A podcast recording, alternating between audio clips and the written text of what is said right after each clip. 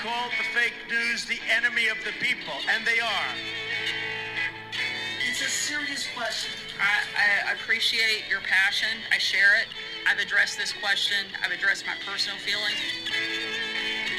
And I want you all to know that we are fighting the fake news. You're listening to Just Ask the Question Adventures in Reporting with your host, Brian Karem.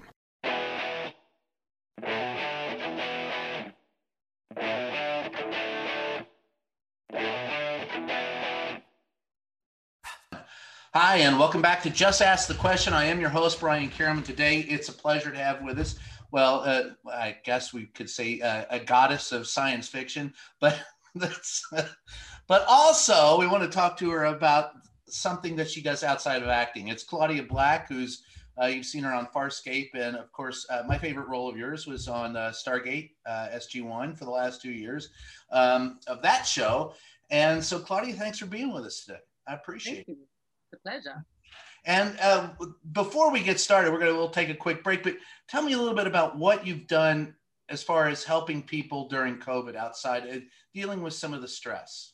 What do you? What, I ended up as a result of you know ten years ago, I think approximately after having my second kid, I just went into a full blown life crash, and I needed wow. you know I was like Humpty Dumpty, and I needed whatever resources existed in LA within my financial means, which started to dwindle very much so you know what tools worked i was only interested in efficacy and i would get irritated with people that just you know sitting and talking about the stuff that was happening to me wasn't working and talk therapy can be great but it just was nowhere near enough for me and it was like sort of flying in a plane and then suddenly all of the lights on the dashboard just go off at the same time like wow my health my life everything just sort of crashed so then i ended up finding three main um, sort of thought leaders educators who are leaders in their fields who had amazing trauma tools and cognitive tools, stuff to do with neuroscience and, and neurological issues in the body. And, and they sort of helped glue me back together. And now I'm paying it forward. That's great. Well, we're going to take a short break. When we come back, we'll talk a little bit about how you're paying it forward. Awesome. Stick around. We'll be right back.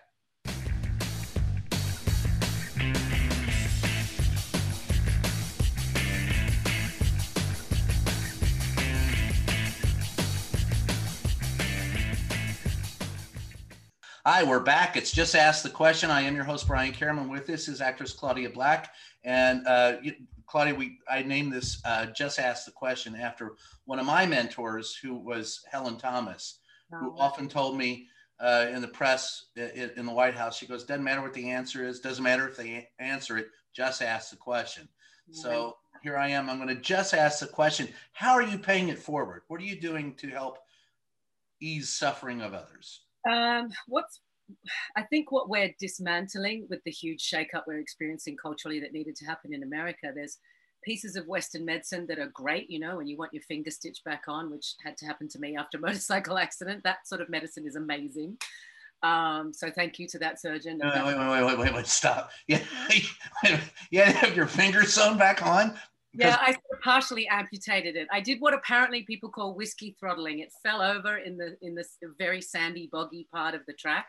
And I was trying to get all these teenage kids sorted on their bikes because it was my son's birthday party, and we go out into this feral place in Gorman and do dirt biking every year with a couple of my friends. You know, some really cool, you know, mums and dads, and and we just that that year they'd upgraded from using the bikes with the governors so they were having to use their own clutches and everyone kept stalling every three seconds someone else would stall and we'd have to start their bikes again and we just got everyone sorted and then one more kid stalled and i was like oh? and i was like all right hang on a second and i turned my bike and it fell over just because of the angle and where it was in the sand and i went to pick it up and the engine was still on and i throttled accidentally and my finger sort of went off with the bike I'm sorry, I don't mean to laugh. I, no, please. Every, everything in my life is, I'd much rather it be a comedy than a tragedy, my dear. That's the choice. I did that when I was a kid with uh, hedge clippers. I clipped the end of my finger off and they, oh. they had to sew it back on.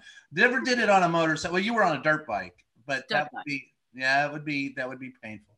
So anyway, continue. So you got your Western medicine was great. Got your finger sewed back on, but I have to say, I did actually use the very trauma tools that I've been sharing with people lately. I used them to keep me calm on the way to the hospital, and to manage everybody else. And that's sort of been a theme of my life. When when the shit goes down, everyone else panics, and partly because it's part of the ADD brain. Apparently, we're Right. really good in a crisis. So I would say. No, here's what's going to happen. You're going to take the kids home. You're going to take me to the hospital, and you're going to do blah blah blah. And I'm not really bossy by nature, but I would just know how to become very sort of linear and and you know be able Right. to manage things, which is unlike me normally because I'm so right brain. And so I said to my friend, we said, let's try this local hospital, and if it's really crap, let's head into town, even though it's going to take longer. And I'll just do all my things. I'll, and it's a one of the major techniques that I use is called somatic experiencing, which was created by Peter Levine. He has a famous book called Waking the Tiger. Um, he has another book which I actually really love called In an Unspoken Voice. And it's all about the imprints and the vestigial sort of stress stuff that gets stored in our nervous systems that we don't realize as humans. Animals will shake it all off in the wild, and we as humans just store it. And that's what Right. really they think is what the trauma symptoms go on to be caused by is all of the cortisol and adrenaline that we're storing in our bodies that we haven't found a way to shake off.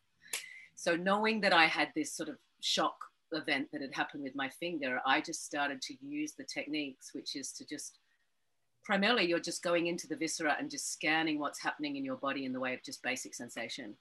And once you start scanning that, what's really happening How do is you scan that? Well, you just notice. So if I just sort of scan my body right now and notice what sensations I feel, I notice that overall I'm pretty hot because I. What are you doing? Just playing. what you said you were scanning. I, these are my X-ray specs. I'm just. Got it. What are you seeing, Brian? When you seeing it as scanner glasses, That's- what's happening? Hmm, There's a there's an aura there. Uh, Do I look smarter with my glasses on? well, very, very professorial. Yes, ma'am. Okay. Um, especially when I have to talk about all this science shit. That's the hardest thing about being extremely right brained. I know all the theory, but then sometimes when I have to get it into sort of sound bites, it's challenging. But basically, all you're doing is just sort of noticing in your body what's happening in the moment without judgment. And what's really interesting about this trauma work is it's actually sort of neurologically impossible in a moment, not in life in general, but in a moment for both curiosity and trauma to exist in the same moment. So we just I, I agree with that. I agree Right? with that. Yeah. I, so, so we guide clients to just track what's happening in their bodies. Like I may feel a wave of heat come over me. I might feel some pain somewhere in my body. Maybe my mouth goes dry. And we just ask people to just just give a little inventory with curiosity as to what's happening in their body in the moment. So when I was sitting in the car with, you know, trying to hold my finger together, I just started doing, you know, just tracking what was going on in my body. And I would notice there's two main categories there's unpleasant sensation, and then there's stuff that you can tolerate. And so, with these two categories, you know, some of it's the, the trapped energy that's causing you stress. And if you can focus on that, it'll move through, and then you're going to feel better. So I was just doing that sort of basic work. And then I said to my one of my best friends who was driving me, I said, I've managed to downregulate so successfully that when we go into the ER, they're not going to think anything's wrong with me. So I might have to get you to speak for me because the minute I start actually engaging with people, I might start to lose it and go a bit weird. so I'll just keep myself going the way I'm doing this with the you know pain management and just sort of tracking sensation and and I might need you to talk. She goes, okay. She takes a while to park the car and I'm standing in this line of no one. I'm literally the only person in the line and they're making me stand behind the line. And I'm keeping it together and I'm keeping it together. And my friend comes in and says, what's going on? I said, they're just making me stand behind the line.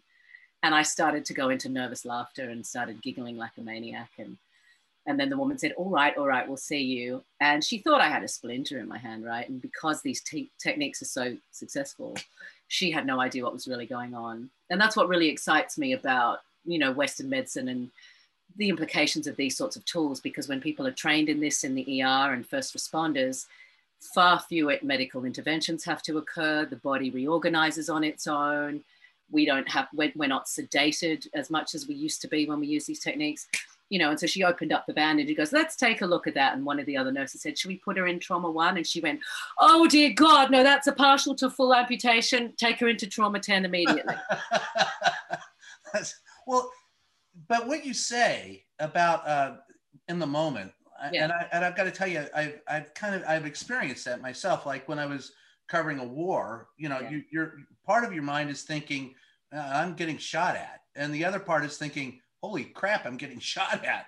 And right. so, but you're, and I've, and I don't know, I, I the experience of time kind of slowing down and, and you kind of grasp things and as they're happening, you're reacting to them logically, uh, although you're also having an emotional experience about it elsewhere. Does that does that make sense to you? Completely, and I would say probably scientifically. Maybe I'll put on my glasses so everyone believes me and I sound more like I know what I'm talking about. No, um, I'm an idiot. Yeah, I'm in good company. Excellent.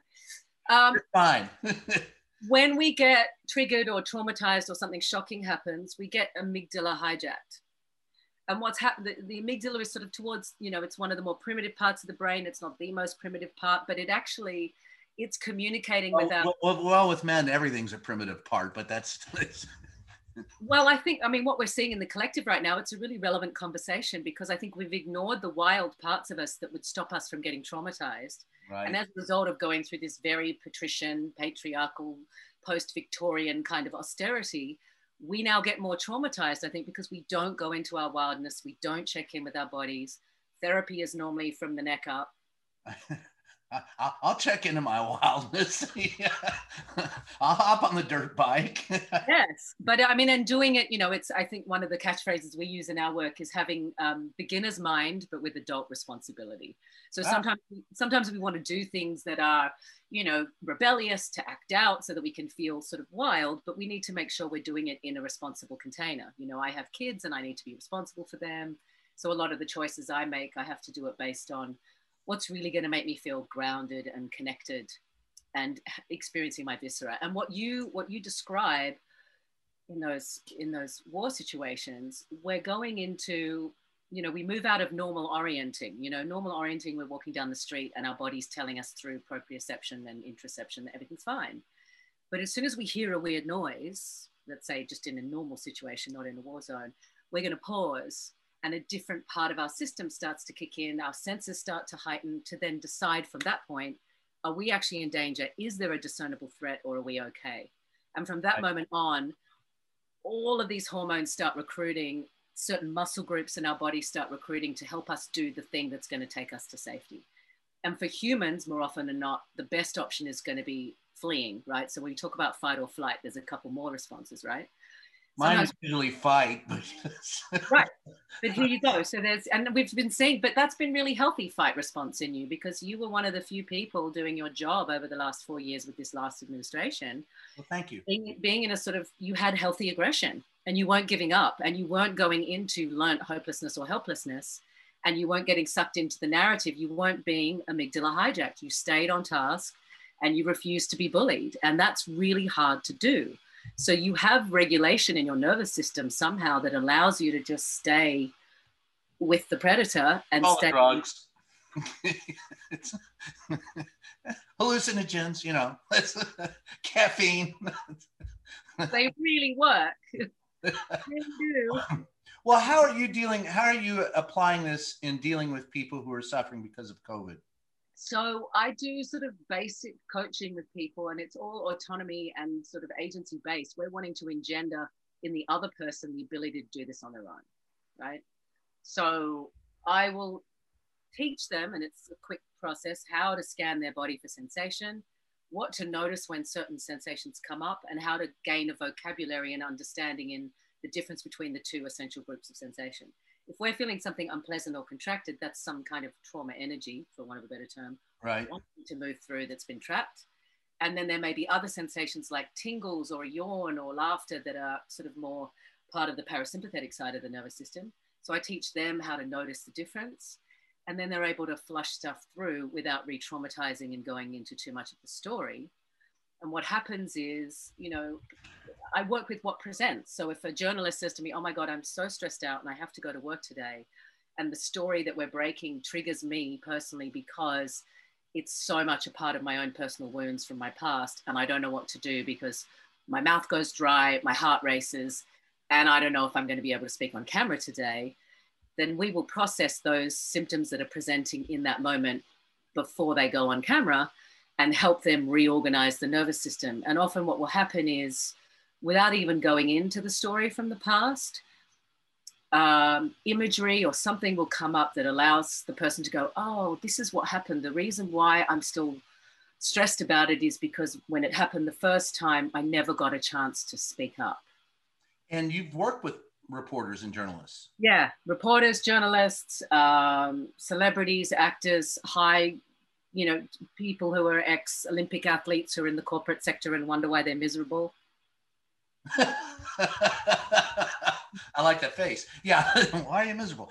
oh, it's so weird. I can't, what a puzzle. I'm like, do you really want to pay me whatever it is an hour to figure this one out? I'll take your money, but it'll be quick. yep. so what do you tell people when they when they come to you looking for for help relieving stress or how, how do they come to you?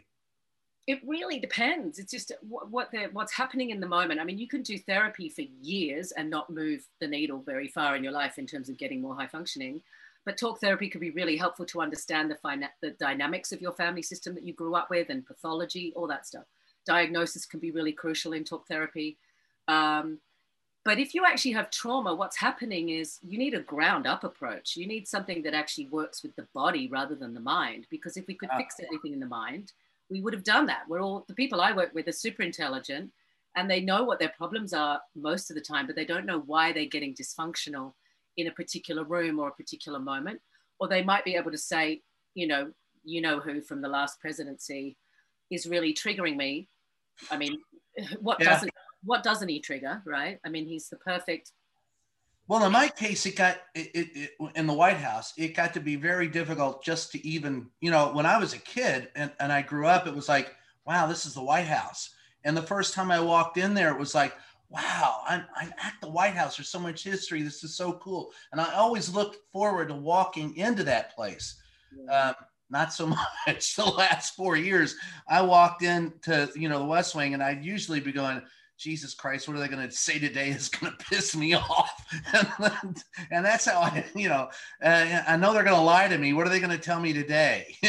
what was really interesting because you know you saw the problem in the media in general, and he was just being enabled because everyone was trying to do this both sides bullshit, which doesn't apply when you have a dictator, right? Right. Well, and part of our problem is is, and you know, I respect, you know, what we have to do. I respect most reporters but what I don't respect is the idea that we have to sit there and be stenographers.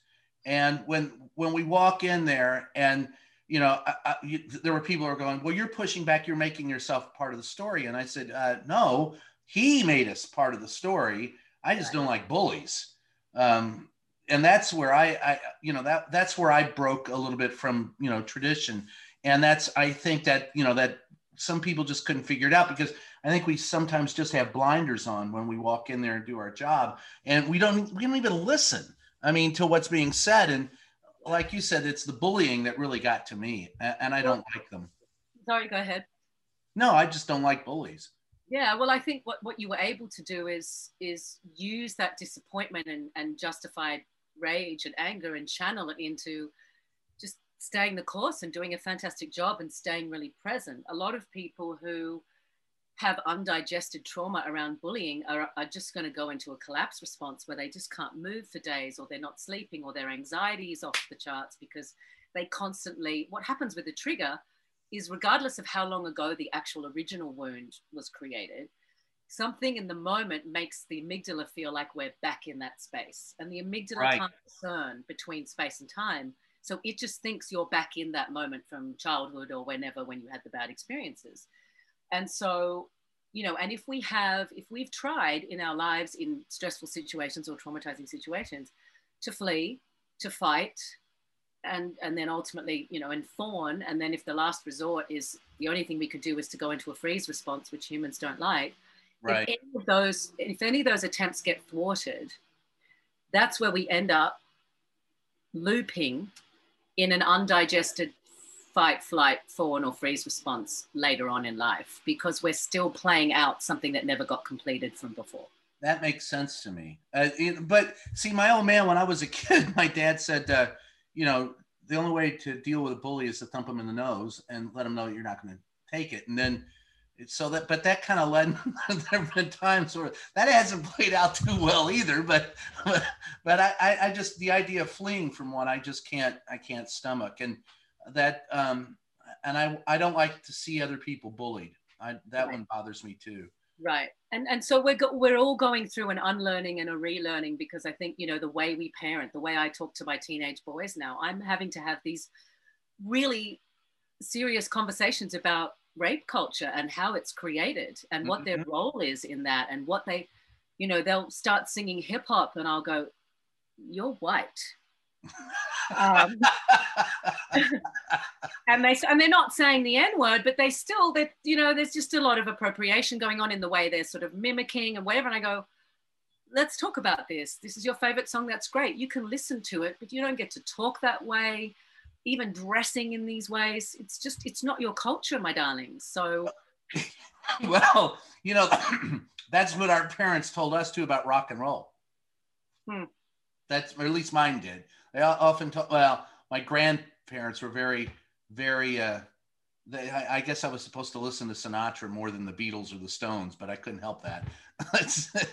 but I, I, think you're right about that part of it. I, appropriating um, it, you know, I, I hate to do, I hate to divide humans up because all in all, I think that's what rich people do is they they divide the haves from the have-nots and have us fighting over stuff. But there are legitimate parts of culture that you're not brought up in, and it looks kind of well, I you know, it looks kind of silly when you appropriate without understanding why it it became right. what it became right and and just sort of know what you stand for and know what you're wearing and do you want to be a billboard for someone do you want to be a walking billboard for someone for the man to get richer and richer like really be conscious about what you're doing what you're saying what you're communicating and you know to have these two boys who are born with a you know a certain amount of privilege let's yeah well, white white privilege is a thing. That's I, I. It is the thing. It is the thing, and learning to to find our place and to not center ourselves and to be responsible and to listen more, as you say,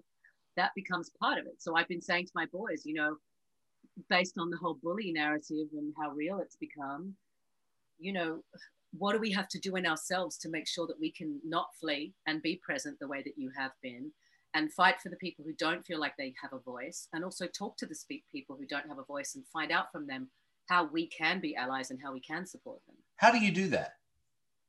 I think representation is really important. So for me um, with my clients i want them to feel really represented in the room. So you know i might you know a, a woman may come to me who's melanated and she may say um, you know i'd love to work with you i love the technique i love the sound of this and i would say well would you prefer to work with someone who comes from the same cultural background as you because they will have a different nervous system. And I want you to co regulate with someone who really gets you in the deepest, most non-verbal way possible, because most of our trauma starts pre-verbal when we, you know, when we're infants. That's, yeah, that's true. Yeah.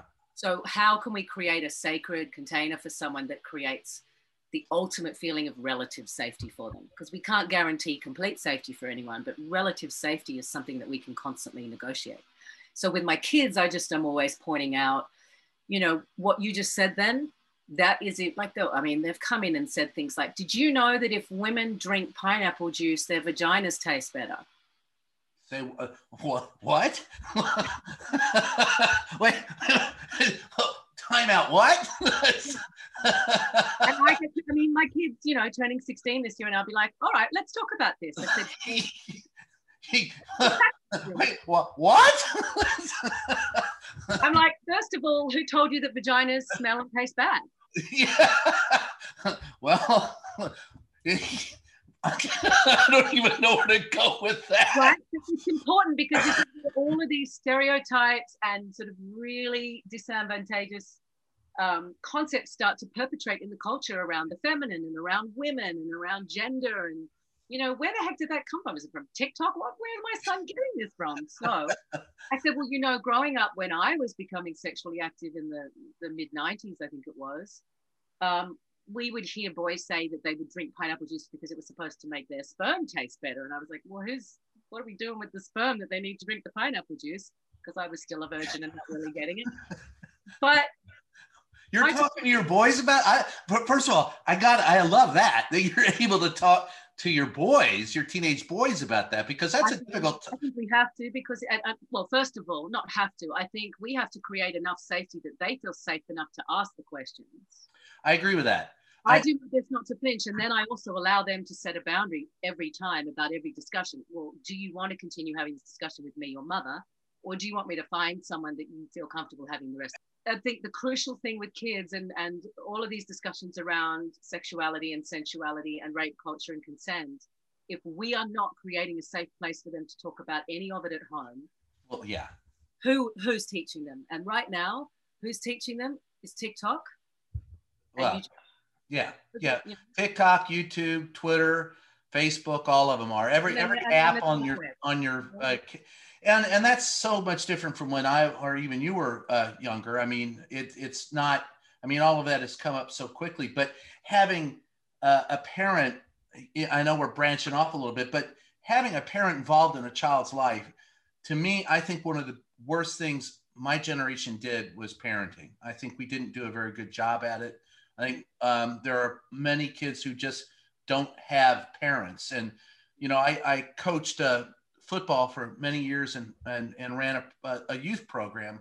And the number of uh, kids who just didn't have parenting was phenomenal to me from uh, and through all social strata. I mean, from the poorest to the richest, didn't matter the color, skin didn't matter, the religion. It was just that parents weren't parenting.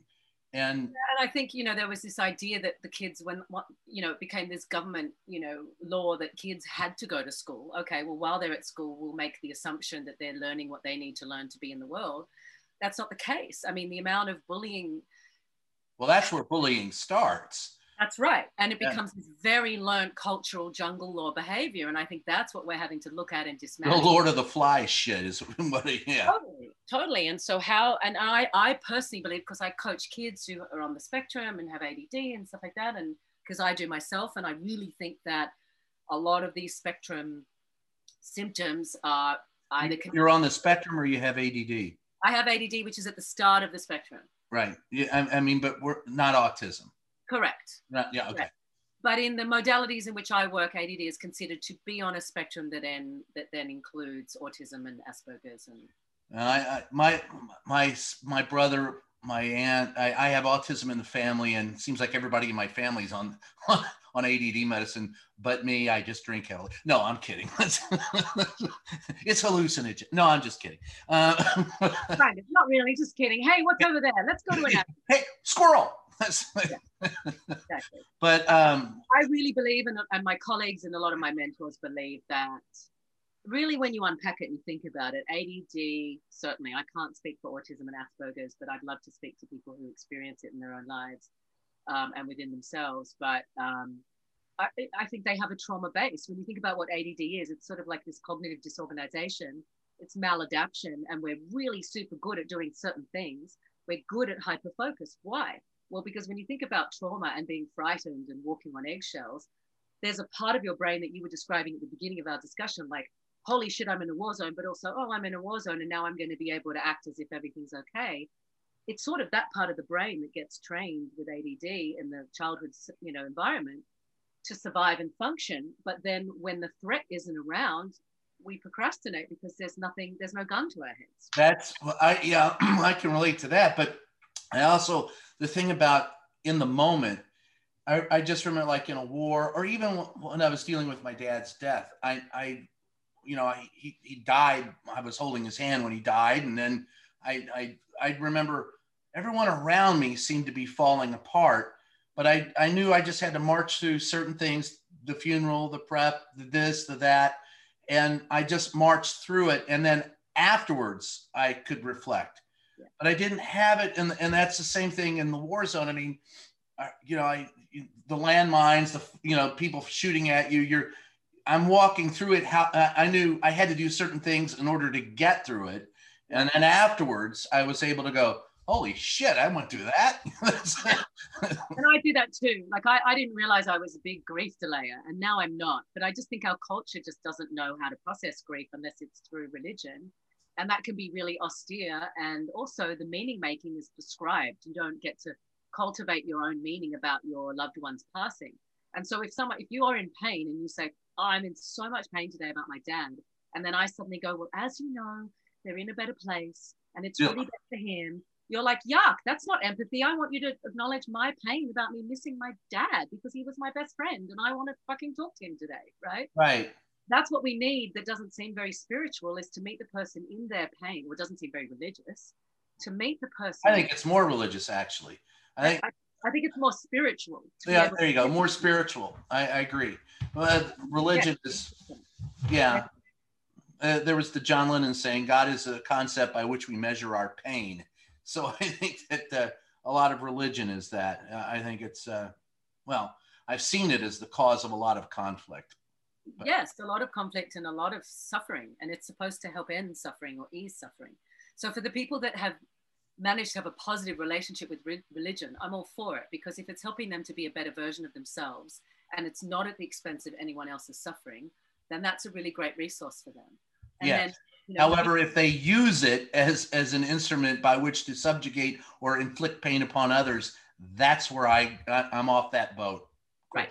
Oh yeah, completely. You know, and there's there's you know I'm just watching Leah Remini and Mike Rinder's documentary series about Scientology. You know, Yes. the, it's wild to see how much the, the degree to which people suffer when they're in that that is you know associated with or stuck in that that uh, religion. Well, the last thing before we go to break, I'll say this about Scientology and watching the Trump regime in action. I don't see any difference in the grift. Right. It's a different, it's a difference of words, it's a difference of, of terminology, but it's the same grift and it's the same con. Yeah, And it's- All yeah, about subjugating yourself to someone else. yeah, that's right. And gaslighting as the key tool to sort of Oh, it's that and you know when i was a kid it's really interesting i think it's always been my destiny for want of a better word to, to sort of dismantle the gaslighting thing because as a kid my favorite book that i identified with the most was the emperor's new clothes because i felt the whole time like everyone else was under this weird mass delusional spell and i was like but he's an idiot and he doesn't know what he's talking about and i would get in trouble if i said that stuff So so you've been to my family reunions. I got it. that's uh, yeah, that's exactly right. I agree with that. That's um, and the thing was is when you're aware of what what I find difficult is when you're aware of the grift and others aren't. It's damn near impossible to get them to see the light. I, I I've not I'm I'm not very. I just try to put facts out there. My whole thing, my whole life is I want to know. I want to know as much as I can know. yeah And so to know, I have to be able to communicate. And part of my process in communicating is finding facts and disseminating them to others. And if you ask me what I think, and if I'm paid to give you my opinion, I'll go, well, these are the facts, and this is why I think that. But I'm always open to new facts. I mean, Right. you know, that would change, you know, everyone, Pluto is, you know, the ninth planet, not anymore. Okay, fine. Ooh, yeah moving on. So but i mean you assemble you assemble new facts into your narrative. You don't stay frozen but it's the idea of dis- deciding what is a fact and isn't. And if you're under the spell of of trump or a religion or any or any other con it's and i'm not saying that all religions are con well most of them but but but it, but but it, it's it's damn i found it as a communicator the most frustrating thing for me is to get people to reassess those facts and say all right look this really wasn't a fact. You need to look at it differently. Right, but the, I think the biggest thing about the grift is you're finding the predator is finding that place where they can permeate your boundaries, where there are parts of your boundaries that are a little bit loose, where you may not even be conscious of them. Oh, look at that Right. lovely steady armpit. well is i I- i'm not going to ask about the pineapple then It smells pretty good, but I do wear herbal deodorant, and that's a bit of a disaster. I'm just waiting for my good friends to tell me, but I haven't been around them in so long. well, I know, right? That, why do you think I'm wearing a black shirt? Hey now. Yeah. so uh, listen, we'll take a short break, and when we come back, I'd love to talk a little bit about um, the other way you, you you're involved in the greater community, and that's in acting and science fiction. So, so stick around, and we'll be right back.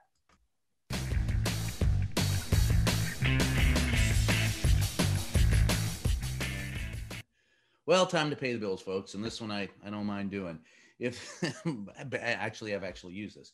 If this 2020 holiday season feels like it's been a long time coming, make it worth the wait with Omaha Steaks. Omaha Steaks makes the perfect gift for family and friends or to treat yourself.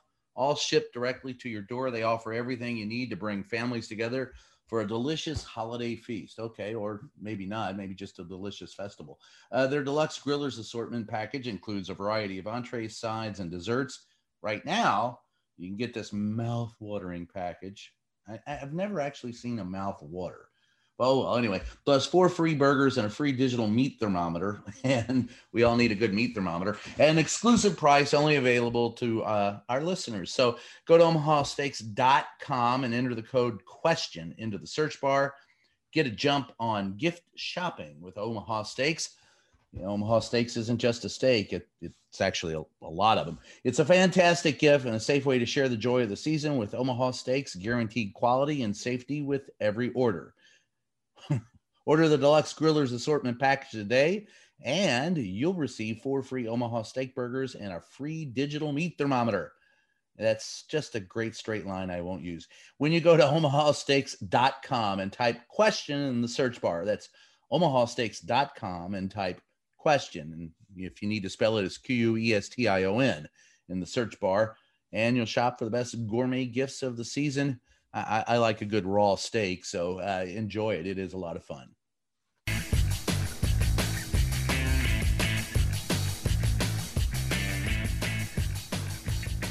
Hi, we're back. It's Just Ask the Question. I am your host, Brian Karem, and with us today is actress Claudia Black, who's uh, one of my favorite uh, uh, stars of uh, you know I I confess Stargate SG One was a you know I'll sit and binge watch it to this day. Uh-huh. Um, so you know it kind of takes you. What I like about the show is it takes you out of your known universe and places you somewhere else. And sometimes in my head it's great to be somewhere else but everyone for everyone just some of us have more healthy ways of, go, of getting there and then making sure we come back so other people just seem to disappear and well, one of the things that you said the other day when we were uh, texting back and forth was, and I, I'm going to paraphrase, but it was science fiction can help save the world. How so? That's a little hyperbolic, Brian. I don't know if I said that entirely. No, just kidding. Um, I think. I think, I think yeah, I think I, I interpreted it, but I, I do believe that you you were you were talking about what, what was wrong with us because we both enjoy science fiction and what it brings to the world, and it I think it does help uh, illuminate things without putting us in them. But I didn't want to put words in your mouth. Well, no, but I think, thank you. I think that science fiction has a lot of different elements that, as it began, was the ugly stepchild of Hollywood because the budgets were never there to fully realize these worlds. And now that CGI has become so sophisticated, science fiction has become cool. But there's not everybody can tell those stories, I don't think. And what I love about the sophisticated science fiction stories is that they are philosophical. They are thoughtful, that they put humanity under the microscope. And, you know, it became an important tool in the 50s to start bringing in science fiction narratives to help people align against a common enemy, because metaphorically, communism was this huge threat to capitalism.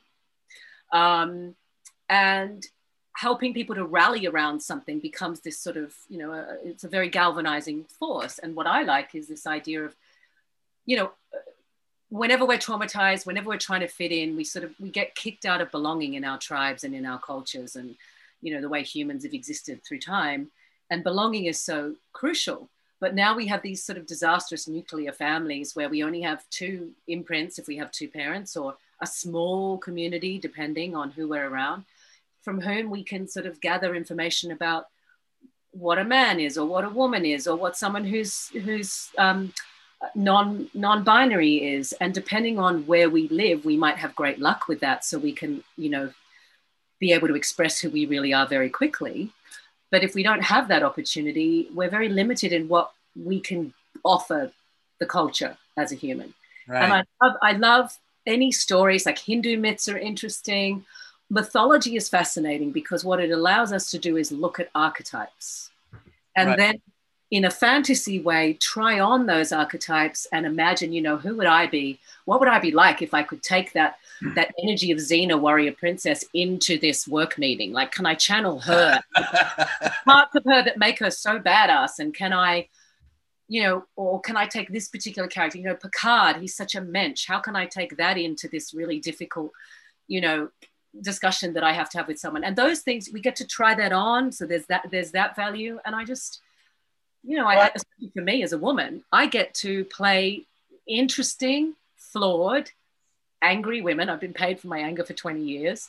And that was trauma that I didn't know I had, you know. But it's, and at first, you know, I look at it now and it's like equal opportunities. Well, been a lot of trauma because you played it very well. oh, thank you very much. Um, but you, you, you know, turn your broken, take your t- broken heart and turn it into art, right? Right but there were these characters that just chose me and that's a question you have to kind of ask as an actor that's a good question you know just ask the question and maybe you won't get an answer but why did this character choose me well i, I what you say about there was um, the infamous thing from Nichelle, uh, Nichelle Nichols from Star Trek, who said that she was actually at one point in time thinking of leaving Star Trek. And then it was Martin Luther King Jr. who said, no, you can't leave because we're here now because of you. They, they can't undo the fact that there's a black person in the future who's, you know, who's right. a higher power. And, and it was Whoopi Goldberg who said that she saw that as a kid growing up and said, look, mom, we're, we're in space. Yep. So it, it speaks to the human condition, but it's always, it takes you with the fiction, I think, takes you away from the acute pain of the moment mm-hmm. and puts you in and lets you look at it you know visually askew from from where you are. Yeah and i mean the way that i work that obsessed, makes sense. Absolutely and i'm obsessed with human potential and um, what take what kicks us out of it what gets us you know what stops us and limits us as humans and why aren't we evolving and why is why do people experience so much struggle in long-term relationships and marriages and are they outdated? And you you're a great example of marriage when it works and when you know two people sort of you know well, that's because I know who the boss is and it ain't me. I've seen the boss's job. I don't want it. I'll be the pilot. There, there, are certain spiritualities where they say that it is the, the role of the feminine, not the female, but the feminine in, in all of us. It's the, it's the role of the feminine to lead the masculine energy because masculine energy is productive and it's the heat of the universe in sort of philosophy, philosophic terms and the feminine is actually the cool dark mystery of the universe. It's not really oh i agree with that. I and i like a mystery. And, and so so that's great because you provide this great container for her to be everything that she is for your partner to be everything she is and you allow yourself to be led by her as you say she's the boss and you don't want the job. So you guys have a contract. And even if that you know if the contract was different between two other people as long as people are in agreement about what their contract is in their relationship and how they relate to each other it's nobody else's business what they get up to and you know. Bingo. And it's nobody else's and, and, that's why i get all upset when i walk in one of the things that really hacked me off and one of the things i liked about science fiction is in taking us out of our world to look at our world you know it, it when i look at people who get pissed off at people's sexuality or their religion and it's like you know, I, I remember having someone interview with me one time for a job and as she sat down, I said, "You you you seem very nervous. Are you okay?" And she said, "This is my first time ever interviewing as a female." And I I said, "Oh well," and, and she goes, "Does that bother you?" And I go, I, am already married. I don't care what your sexuality is." and she says, "I think I found a home." And I said, "Look, all I care about is your is can you do the job?"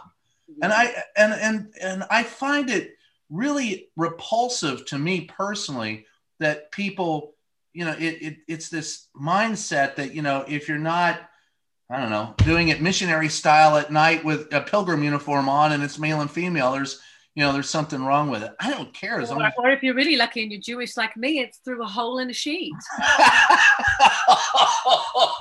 no. oh, Mazel tov. I am. well, was, I when I was growing up, that was the secret. My uh, my grandmother, my, she because I was raised Catholic, mm-hmm. and my mother's mother, uh, we called her Granny. She came to me one time and she goes, "Honey, the secret in the family is I'm Jewish," and I go. Uh, I think the matzo ball soup and the fact that you keep calling me Bubala gave it away a long time ago, Granny. the accent, so the hand gestures. Yeah, the hand gestures. Amazing. I mean, this and she wanted me to be a doctor. but besides that, no, no, no, no clues. no clues other than that. But But- uh, you know, as a kid in Australia, I mean, my parents thankfully were very progressive for their time, and they we were part of a liberal show, which is, I think, is that reform here? It's just the more yeah, reform. Yeah. and and you know, my probably my most halcyon days until recently were, um, or more recently, um, was in kindy because I just loved the experience, and it, and it ended up actually being the kindy that was turned out it was sort of connected to the little temple that we went to. But I didn't notice the the religion aspect of it except on Fridays when the cantor would come and break bread and you know Right. whatever we'd have some grape juice or whatever. But um, when we were invited to a bar mitzvah, someone in my family, one of my cousins or something, we went to the Great Synagogue in the center of the city of Sydney, and um, and we had to sit upstairs. And I said to my mom, "What's going on?" And she said, "They separate the men from the women." And I was like, "What?" Mm. And from that moment on, my heart was broken, and I was like, "I can't, I can't be a part of this religion." Just knowing that that exists and that people from this lineage that's how they they run things as a as a budding raging feminist i couldn't tolerate it but as i've gotten older i've learned to sort of have a greater capacity for nuance um, and so we sort of take the bits that work and leave the bits that don't i guess Yeah, that's well, that's what they call me a cafeteria Catholic. And I go to the cafeteria and take what I want out. And I, one of the things I refuse to take out of Catholic, you know, someone asked me one time, "What'd you give up for Lent?" And I said Catholicism. the best thing for your mental health probably Yes. Well, I mean, you, when you are part of a religion where they walk in and they talk about treating everybody the same and and you know uh, be a good Christian and turn the other cheek, um, and then you go out in the parking lot and people are fighting with each other just to get out of the parking lot, or when they say you know it's uh, you have to tolerate what we believe, but you have to believe what we, our toleration means you have to do what we want you to do. Exactly it's a one-way door there's no sort of aut- autonomy That, or- that bothers me to no end. And And also, I, mean, this concept. I think what was really nice about some of the new age stuff that was coming in. I mean, in in in the yoga lineages, originally it was austere and it was patriarchal, and women weren't allowed to practice yoga. And then these other lineages started to break off and away and say, well, why can't you know, householders weren't allowed to practice yoga, and you was just a male renunciate, and that was your sole purpose was to in that incarnation just to to keep praying and meditating and practicing yoga or practicing the yoga first and then meditating. Um, and so you know in these tantric lineages that came in it became open these tools for transformation and healing became available to more people but then they became misappropriated. So then we end up with these really gross gurus who come to town and are really highly abusive but they create a one-way door where the rule is you're never supposed to speak ill of a guru because it's bad karma Donald Trump, that's the Right. same thing. it is the same grift. It's a one way Yeah. mirror, it's a one way door. It's we create all the rules, there's a huge power differential um, that you're never going to really, you know, overcome. And we're gonna we're gonna abuse you and manipulate you and take advantage. That's really the game. Yeah, and it is. It is, and a lot of people don't see it. I mean, I and it can be under the guise of religion. It can be the used car salesman. It could be a politician, uh, uh, but they buy into it, and then it, and then they're gone. Yeah, and I I think reading li- limited stuff that I've read about you know uh, cult specialists, it's going to take time, obviously, for this to unpack. And I think from what I've read, they have to come to their own. It's on their own timeline. You can't convince people. They have to suddenly have a moment where they're like, "Oh God, this is bad." You know, it's comes close enough to home that I'm now having my own personal experience of why this is you know this is maladaptive and this is toxic and then that's what sort of wakes something up in them and they start to be open to reprogramming or deprogramming well, uh, we we kind of got off subject there, but I, and I don't mind. But no no no no, i always go off subject yeah, that's okay. I do too. Uh, especially when it's it, it's a good conversation. You'll go off. You'll do that. Um, Right. but I want. What is your favorite role? What's the what? What was your favorite role so far? Well, it's like a mother picking favorites but i do have a couple of really seminal roles that have been really life shaping or life changing in whatever way so i mean playing Aeryn Sun in Farscape was just an extraordinary Yes. opportunity um, i was going through i didn't know at the time so I have really sort of interesting to me now, I guess, latent trauma um, from my early 20s.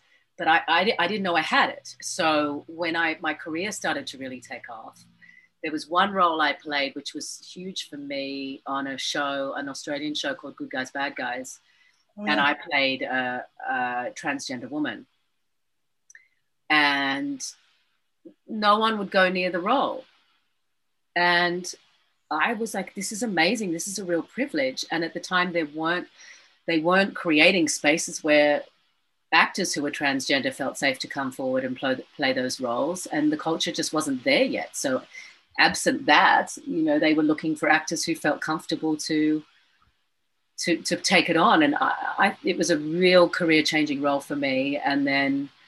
Um,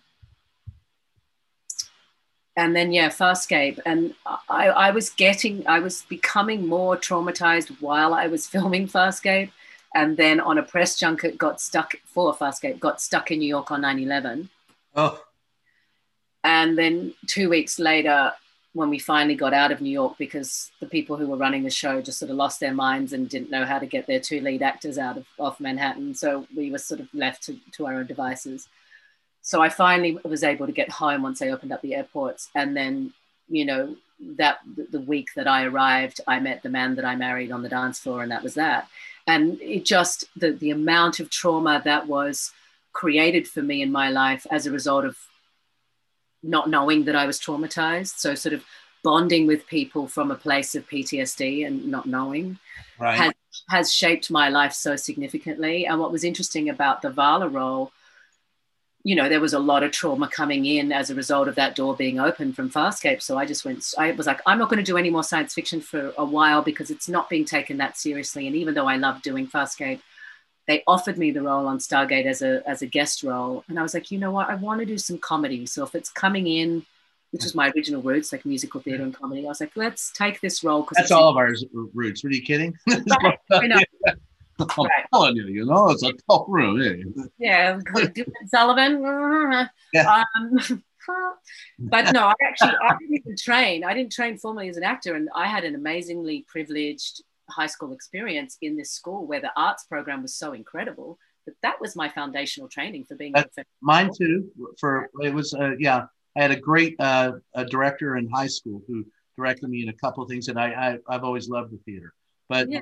I was I was the also the the communications nerd and a science nerd. So amazing. So those, but uh, and a football player, and I never fit into any of those groups. No, I, me neither. So I was a similar kid. Like I couldn't get into it. I didn't want to be in a clique because I didn't. Right. I couldn't get into one because they made me sick.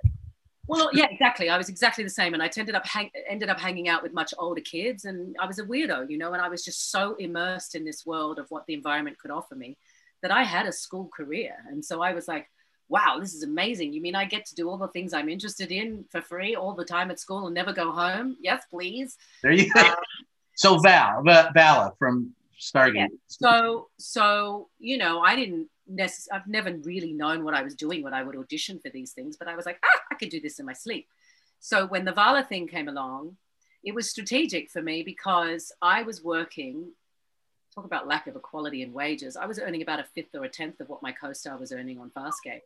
So I wasn't able to really feel safe to invest in property because real estate in Australia has always been so expensive, especially Sydney. So I was like, oh, let's just save it and put it in a bank account and travel and whatever. And um, but it really wasn't a, an enough of a lump sum to really do something really significant with because each year we thought the show was going to get cancelled and I didn't have any job security as actors normally don't. And then so that when the Vala thing came along, I was like, wow, they're actually giving me a proper American actor quote for this.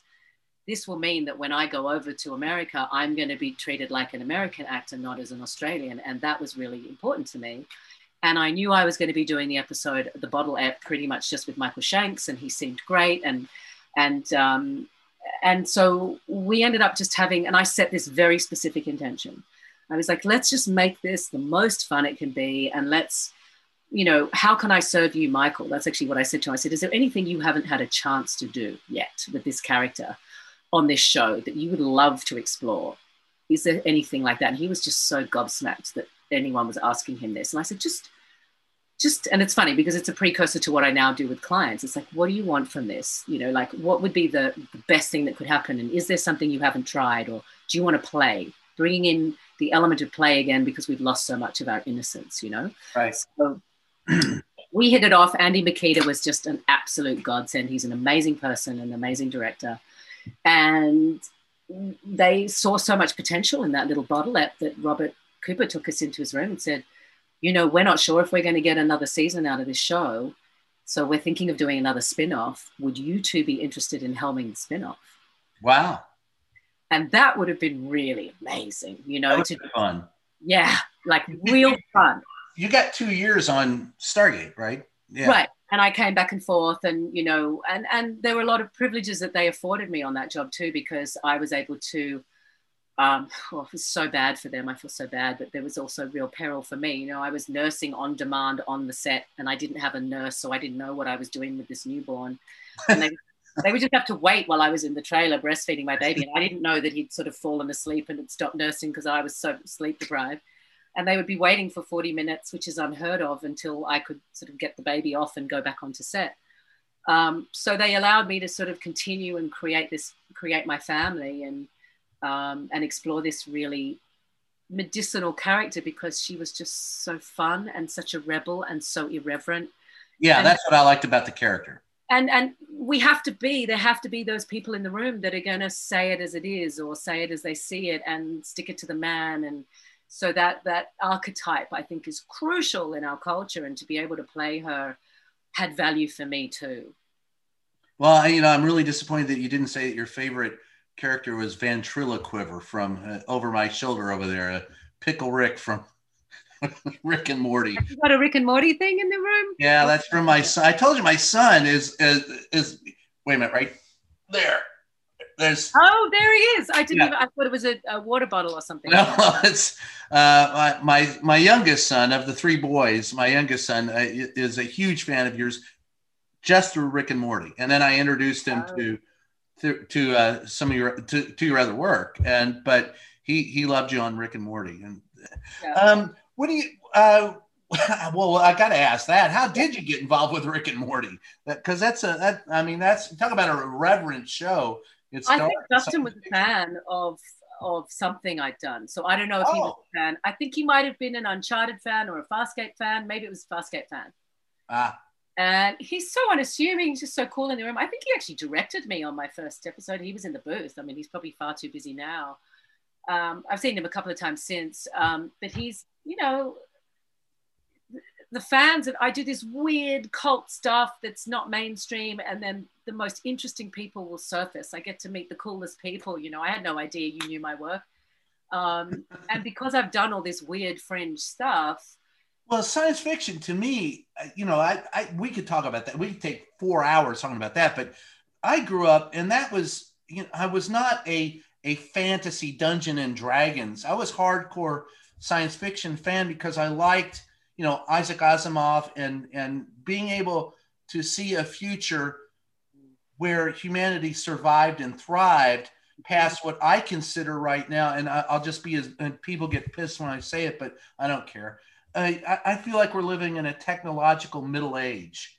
I mean, it's almost medieval the way we are, the way we treat religion, the way we treat. I mean, to go downtown to the White House and listen to people talk about science as if it's as if it is a religion and it's not and and to to uh, look down upon the scientific method and logic you know it, to me is uh, anathema to existence I agree. I think it's also, you know, so many things got bifurcated during what some people refer to as the patriarchal sort of reign of humanity, and it's a cycle that's ending. And and I don't think matriarchy is the solution. It's unity sort of consciousness. Yeah. And it's funny when I was working with Brian Henson, he would say, you know, who of course comes from this extraordinary creative lineage with his dad Jim Henson, and they just when he would pitch things about Farscape, people would say, "Oh no, we can't do that," and Brian would say, "Why not?" And he had to keep asking, "Why not? Give me Right. a good answer. Why not?" And why so can't being yeah around these big thinkers, it's so important for us to think. You know, Michael Pollan says in his book How to Change Your Mind, maybe the problem with with the culture is and, and this idea of being outside the box is that we've always thought that there's only ever been one box. And when you start working somehow accessing other intelligences, alien sort of mythology Right. being one way of doing that, or Yes. meditation or whatever. It's a way of accessing different intelligences within us and outside of us. And um, you know, Brian would say, you know, I'm not even going to attempt to do his his voice, but he would say, you know, I often think that if aliens came and they watched us, the thing that would make the most sense to, to them, the thing that would resonate most for aliens watching us is if they saw us all dancing in a nightclub or at a rave. Very well, you know, because that's an expression that's just from the heart. it's embodied so Yeah. it's not just here and it's unity consciousness because we're hearing a beat which is vibrational and so much of what we learn about you know say it overcomes- I think it overcomes the one thing that what you what you're hinting at about different boxes. What I've always said and what I feel, and I- it was actually in a movie once that I really liked, uh, but it's fear. I think most people live their whole lives fearful of of everything, fearful of having a thought, fearful of thinking differently from others, fearful of what happens if I take this step. And it's kind of you know we talk about having uh, herd immunity, I, I think often people execute herd mentality uh, out, of fear of being thought to be different or somehow. But, but, but the science bears out that it's not safe for someone to break from the herd because we are mammals and because we have come from this sort of creature evolution, if we believe in that. We happen to be one of the most sophisticated mammals. So we have this sophisticated social engagement system, which we lost to a great extent with the masks and everything. So we lost a lot of our sophistication and nuance, and people just became really primal and went into their more sort of ancient parts of yeah, yeah, you're right. but not in a pretty way and not in a Ooh, not to insult creatures who are very evolved in their herd communications. But what happens is we are co regulating all the time. So if we have a leader who is out of regulation, if they're extremely dysregulated and really unhealthy, we all Donald start Trump. co yes, we start co-regulating to their dysfunction and their dysregulation. So the difference when you feel in your nervous system for one night, people are like, as soon as you know the presidency changed hands, a few people would start to say, you know, oh my God, I actually slept tonight. Because when we're in that hypervigilant state of, of feeling constant threat to our lives, and most of us, unless we're in that top point point zero zero one percent that we're being protected by him, um, and have that sort of white male privilege. and didn't need to be pr- protected because they are in the 0.001 percent. right? exactly have that privilege and have that have all that sort of misappropriated power you know most of us felt like we were legitimately under threat for the full four or five years so how do we then train our nervous systems to realize that some of the threat some of the immediate threat has gone what we experienced was real all of the traumatization and the the triggers it was all real and how are we going to you know one of the things that happens when we get into dysregulation is we cannot experience empathy amen. we go Amen. out of we go out of the neocortex we lose our executive function and suddenly we're in that amygdala and we're hijacked so if the one thing we can do as leaders in our communities if we are is to really work on our own personal regulation and to use tools that help that because the more regulated we become the more like the pied piper in a healthy way people will start co-regulating with us. You know people who like um, solutions-based journalism the messages that we're putting out in the media and the way we disseminate information you know you're driven by the truth like where are the facts? Let's get to them and let's disseminate it. That's a real service that allows people and then practically what are we going to do about it? So we're not just Yeah. in in the thick of oh my god i feel hopeless. It's how we what are we then going to do about it? Finding ways to identify the people who have sort of positive and healthy regulation and language but they're not being too pollyanna. They can acknowledge you know the capa- they have the capacity to sit with the difficult stuff but also the positive stuff. So they're a container for the both for both. That's a person that i can trust because if we're ignoring the darker aspects of humanity we're just going to keep trying to put a band-aid over them and it's too late for that you know mm. we're in a gaping wound so it's time to really you know Add the pineapple. clean that out. I'm sorry. You and your wife can experiment on that. Get back to me and tell me if that's a thing. And then I will report back to my son and say, I personally could not give you an answer on that. I'm not thrilled about the idea of you thinking that vaginas need to taste or smell better. well, um, I'm, you got me blushing. I tell you, we'll take a short break and we'll be right back.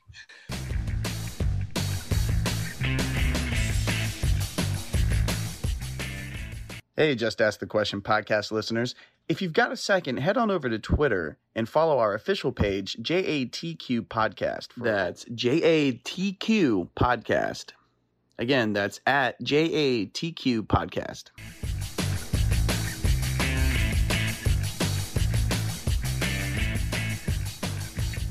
Hi, we're back. It's just ask the question. I'm Brian Karem. I'm having a lot of fun. Uh, with me is Claudia Black. Claudia, one of the things I like to do when I get people on this show is to to ask them to tell me something you've never told anybody before. Brian, I think I've done a lot of that today with you. oh, we're back on pineapple, are we? That's. I mean, we've got pineapple. We've got me sort of talking about my life crash, which I don't think I've ever really been. I've never talked about that in an interview. I don't think. But what is something that I've never told anyone before? Yes. It's uh, yeah. Think about that one. Dead air. well, because I'm pretty, I'm pretty open. I, the things. Well, that let me I, put it to you this way. So, so if you're um, if you're stranded somewhere on on the proverbial desert island, right. who do you want with you, and what do you want to eat? Ah, so how many people am I allowed? Just be, who, who would you like to spend? Who would you most like to spend the time with? Living, my, dead, my kids, my kids, because they're fantastic humans, and one of them's already agreed to come live on the island with me. He's like, "I'll do remote learning for university on the island with you, Mama," and I was like, "That's an excellent choice." How old is he? Thirteen. Ah, well, that'll change. I know he's a total kind of mama's boy. He's starting to act out a bit, which is healthy. I'm, you know, I'm allowing it. Um, my kids on and off if they want to come and go. Uh, I have a fantastic squad of very close friends who I met in my trauma training and or trainings, and they're people who just have you know they just love me unconditionally with all of my quirks, and they have they've been incredible medicine for me. So you know, yeah, but you get to pick one person out of history, alive, dead, doesn't matter. Who would it be? To be on the island with me? Yeah.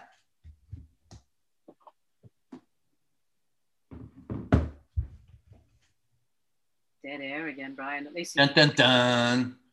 Boop, boop, boop, boop. Well, what's your favorite? All right. Well, what would be your meal? The one meal you could have. Yeah, let's talk about food. I'm Jewish. The people thing is difficult for me because I'm like, um, I mean, they're amazing people in history, but I think they'd all get, you know, I think the people in. Mm, well, you can kick them off after you get done. you, you, you, don't have to keep them there. I had a good time. Now you're gone. Leave, and desert them on the, another part of the island. What would I eat on the island? I mean, if I was being really obvious about it, just the coconuts and the fish that I find with my rudimentary spear that I've made, Brian. The rudimentary uh, spear, the coconut, the pineapple, and the maybe some papaya. I mean, my dream, I it's weird. I have this weird connection to Fiji, which ain't weird. Oh, Fiji's beautiful. But I felt this very strong connection to it from a very young age. My dad was an OBGYN and he delivered all the kids of this couple who ran a little resort on part of an island in Fiji. Wow. And so as a kid, as, as a gift to dad, they would let us come and stay free of, a, you know, free accommodation on, and it was just like me in warm water, just sitting in this clear water with all these fish swimming by. Uh, it's nothing better for me, apparently. Um, it was just my happy place, apart from Kindy. So I went back as an adult and was obsessed with coral. We would get because we knew the people who you know worked on the island as well. They would take us out on these boats, and we would have a fishing cord on, wrapped on an old Coke bottle, we'd drop it over the side of the line and catch all this fish and eat it for dinner. So I was having this kind of wow. wild adventure. And um, everything about it just really, I just felt very at home there, oddly. And then as an adult, just as I was turning 40, I had a very weird dream that I obviously forgot about. then was like, oh my God, we're at this amazing place that all our, my husband's family were all together. And my husband's dad at the time, my, my then husband's, sorry, mother grew up in Fiji. Wow. Um, and so we were doing this reunion there. And I was like, oh my God, I want to get my scuba diving license. And everyone was going off scuba diving, my father in law included. And I almost died. wow. How? And I had to save myself because it was a terrible dive. All the conditions were wrong. They didn't do the buddy system. They didn't pair us with people. The current was so strong that I wore through my tank really quickly. Um, the gauge wasn't working properly. I tried to signal to someone that I was going up because I was out of air and they didn't see me. So I was on my own. And when they put me on a piece of, someone found me and put me on a piece of coral for my safety stop because at this point I was running out of air and I couldn't discern distance, which is very common and they stuck me on a piece of coral and the coral snapped off in my hand and I got swept away with the tide. So I didn't get a safety stop. So I started to get the bends when I got back on the boat. I had a date like that once. Yeah. That's, Gotta stop meeting like this. yeah, I'm telling you. So so I have this weird association with Fiji because it was the place where I almost died, but it's also the place where I feel most alive. That's like Wow. That's, that's, all right. So uh, the other one I always like to ask music. What would you like to listen to? I mean, it's got to be rock, but which would I mean? We could go rock or jazz or or hip hop or or classic, but I'm going to stick with rock because that's what my band plays. So you got to. Okay, Brian, I'll get stuck on my island with your idea of a good time. that's right. That's awesome. Way to colonize me on that island. Thank you. Um, well, so who's your favorite rock group? I guess is rocker. I mean, I was a 90s kid, so I grew up with Nirvana and I Ah. grew up with Prodigy and I was in the mosh pit at the Prodigy and, you know, like, but I just don't think that's sustainable for my nervous system to listen to that stuff for the rest of my life on an island. So I'd like you to have a little bit of flexibility. Well, mosh pits can be dangerous. Yeah, that's Apart from your band and, Yeah. and you, you being what you would choose to be with on the island, who would be the rocker that you would you would bring to the island? I, that's a good. You know, I, I like some. Well, first of all, I limited it to rock because there's so much other music I like, jazz and blues and and uh, hell, even good uh, bluegrass I, I can listen to, and and I and I love classical music. But if it's going to be rock, it's it. I, I'm I'm a Beatles fan from way back, so it, I would love to be able to. That's one band I never got to see live that I'd love to see. You know, play live. Um, yeah, I probably my leanings are more towards Led Zeppelin. Oh well, get, well, but see, I saw them, That's, and I love Led Zeppelin. I'll tell you, I have a great Robert Plant story that sort of crossed several continents and cities. Well, tell it, and and uh, you tell your uh, Robert Plant story, and I'll tell you my Keith Richards story. okay. So I was hanging out. I'd done this show in Melbourne, and I was 21 and very impressionable. And had there was this super cool chick who was the costume designer on the show, and she took me under her wing. And so then I suddenly had a bit of a social life because I was, you know, out of town in a different city. And then we started to travel together. And so we went to, I didn't know a lot about her, but we shared sort of really cool, intimate things about our lives with each other. And we were in New York and we were on in Soho and we'd gone to dinner at, I can't remember which one was the restaurant and which one was the bar, but there was Lucky Strike and Match. Yeah, And so we we went to the restaurant and we were having dinner and suddenly my friend sort of became catatonic. She looked like she was having a stroke and she couldn't move her mouth and she was in real shock. And I was like, "What is wrong with you? What's just happened?" And she said, "Koya, uh, Robert Plant is behind you." And she just couldn't function. And she really, honestly, like her whole face slid off her bones. I was just like, I don't understand this. And I turn around and there, all I could see was the blonde hair that actually looked quite a bit like mine right now the leather pants and whatever. And then he turned his face around and I was like, what? That aging hippie behind me. And she goes, "There's Robert Plant. He's my God. He's an idol. He's an idol. And I was like, okay. And then the check came and we left and we were walking, and they left before us actually. They got the check before us. And we were walking across the street and this guy, and I was feeling all, you know, cheeky because I'd just done this show in Australia, but not very serious about expecting to be recognized. And this guy stopped us and said, oh my God. Oh my God, do you have any idea who just walked across the street? And I said, Yes, I know, Robert Plant. Do you have any idea who you're talking to right now? you know, we go into the bar, we see him, I try to introduce her. She's catatonic, she will not move, I cannot introduce her. And then we end up in all these different cities, and we end up in the same cities where Robert Plant is. That's so, funny. So finally, we're in Sydney, and they're doing that amazing tour with the Egyptian Orchestra of the remasters. right. And Jimmy Page is there with him, and they're they're on the steps of this. We're in a club. We see them there. I try to introduce her. She says no, and she loses it again. I'm like, oh, for God's sake, this is ridiculous. I want her to have a chat with Robert Plant. We go down the stairs, and suddenly there's all these people flocked around Robert Plant, and there's this guy standing by, just sort of watching. And I knew he was part of their crew, part of the, you know, this whatever, and uh, the entourage. And I was standing there, and I said, he said something about being, you know, knowing Robert. He it ended up he was their tour manager. I think his name was um, Robert Black. And I said, you know, my friend is a huge fan of of Roberts, and uh, she'd really love to meet him. And he said, I can make that happen. And I told him the story about New York and telling him, you know, do you have any idea who you're talking to right now? And he said, that's hilarious. You have to go and tell that story to Robert right now. well, I mean, I could, but I, it's Monica I really want to introduce him to. And he was like, no, no, no, come on. And he took me up the stairs and Monica's standing like this. And I'm trying, you know, he says, tell, tell Robert the story. Robert, this is Claudia, and she's got this story to tell you. Robert has had probably more acid on this night than he's ever had before. so Robert could give less of a shit about my story, and I didn't right. want to tell it to him, but his manager kept encouraging me. And I was like, he doesn't.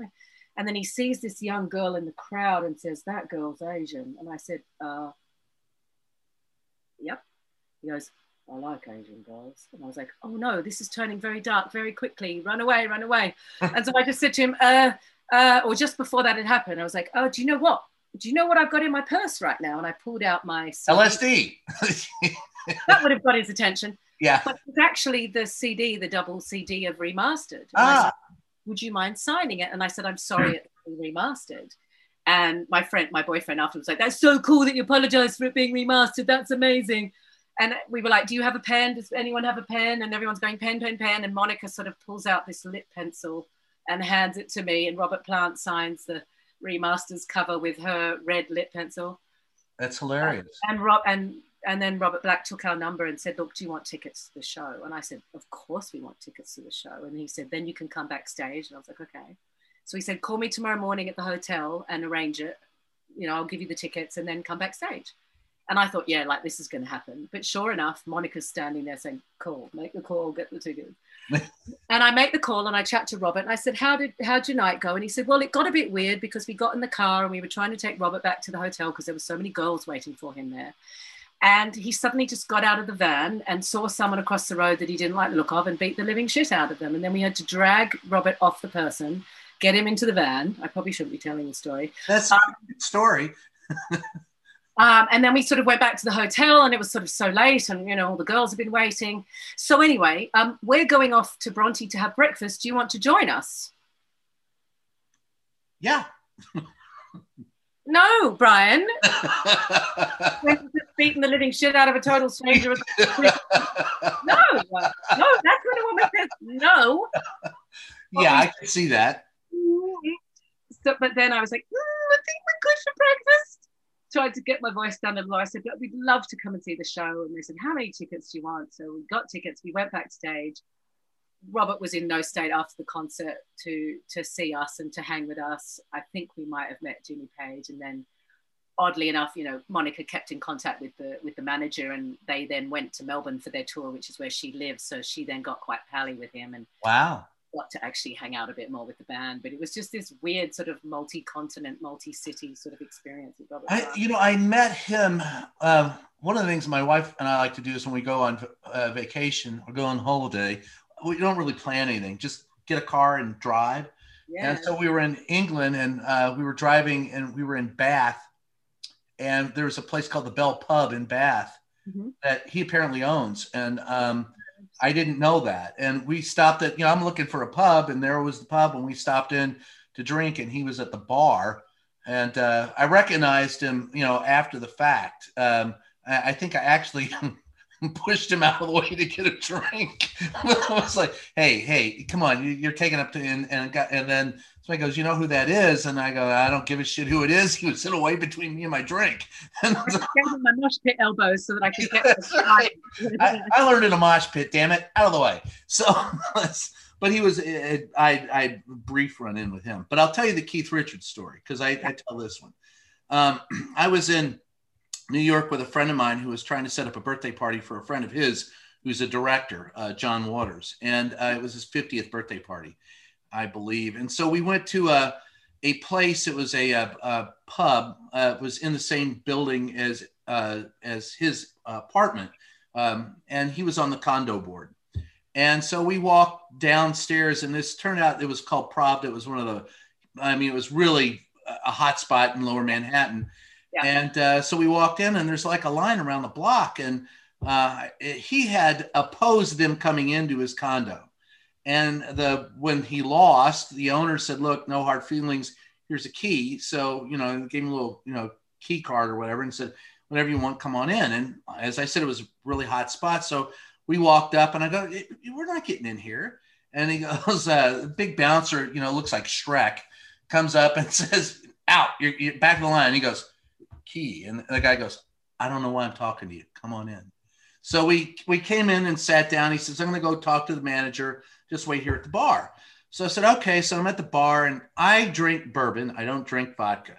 So I, I was looking. There was this old guy looked like he was, you know, basically I thought he was, you know, homeless. And this guy sitting there, and I go, "Hey, what are you drinking, pal? I, I don't drink, uh, you know, vodka." I said, "You, you recommend something? I'll, I'll buy you a shot." And he goes, "I'll drink Stilic Noir." And I go, all right, Stoic Night. I'll have a shot of Stoli and have him one too. So we had a couple of shots. I said, hey, thanks, pretty good. And uh, my buddy comes back and he looks at me. He looks over my shoulder and his eyes are like this. And he goes, "What's your problem?" And he goes, "He goes that, that that's Keith." And I go, "Keith who?" I said, "What's your name?" And he goes, "This is Keith." And he goes, "Keith Richards, you idiot!" And I go, is your last name Richards? And he goes, yeah. And I go, yeah, his name's Keith Richards. And he goes, are the Rolling Stones? And I go, huh, are you Keith Richards of the Rolling Stones? He goes, that's right. I go, what the fuck am I buying you a drink for then? Why are you paying for mine? so that's that's my Keith Richards story. Was it was it that's amazing. Was it Whoopi Goldberg who was I think she was hosting the Oscars and the year that Dead Man Walking was up to be nominated for Best Film and she said, which surprised me and a lot of people, that it wasn't actually a documentary about Keith Richards. yeah, you know, there's you know uh, the joke. I mean, we did a documentary on the beginning of the coronavirus, and I said, uh, you know, after the coronavirus, the only two things that'll still be alive are Keith Richards and cockroaches. Yep, that's it. that's it. But uh, small world. well, listen, Claudia, I really do appreciate you being uh, on the show. It was a lot of fun, and I uh, I'm amazed at the work you do. I, I really think that's pretty cool. Uh, helping people out with PTSD is something I, I, I wish more people cared about it as much as you do. Well, um, and I mean, it's it's it's the, the whole idea of paying it forward. I think once we've ended our own suffering, we really don't want other people to suffer the way that we have. So it's just sort of spreading the word and and, and making sure people are resourced. And one of the companies that I work for, their mission statement was so appealing to me because they wanted to work with the elusively talented and the under resourced. Wow. And you know that that so appeals to the underdog in me and in everyone I love. You know, just that, that what would it take for those people people to be resourced enough, both internally in themselves and externally, to actually reach their potential? Um, there are lots of tools and links and stuff that I can send you if you're interested. Please, yes, we'll put on the. Uh, this drops on Tuesday. We'll put it on the show. Okay. And if you're ever interested, I mean, I'd love to take you down the rabbit hole and give you a session because it's experiential. Life is experiential. I would love that. I was, I, I, felt I, I, couldn't ask for that, but it's oh, no, offering. I would. Yeah, yeah, yeah. And it's, and then you'll know because it's hard to tell people, like you were asking me, so what exactly do you do with people? It's like, well, how do I tie this up in a neat bow in a, in a one minute answer? But I think once you've experienced, you'll get a sense of what it is. And there's a lot of literature about how it works and the techniques and, and it can be used anywhere. So I'd love your colleagues who are, having a rough time in the trenches to be able to and there's a lot of that but yeah please uh, let's let's stay in touch on that. I appreciate that. Well listen thank you. thank you for it was a lot of fun and we'll do it again. The name of the show is just by the way i, I maybe jumped the gun but i'd love to have you back if you if you'd like to. Are you kidding? This is the best. Fantastic. The name of the show is just ask the question. I am your host brian Karem. thanks and we'll catch you next time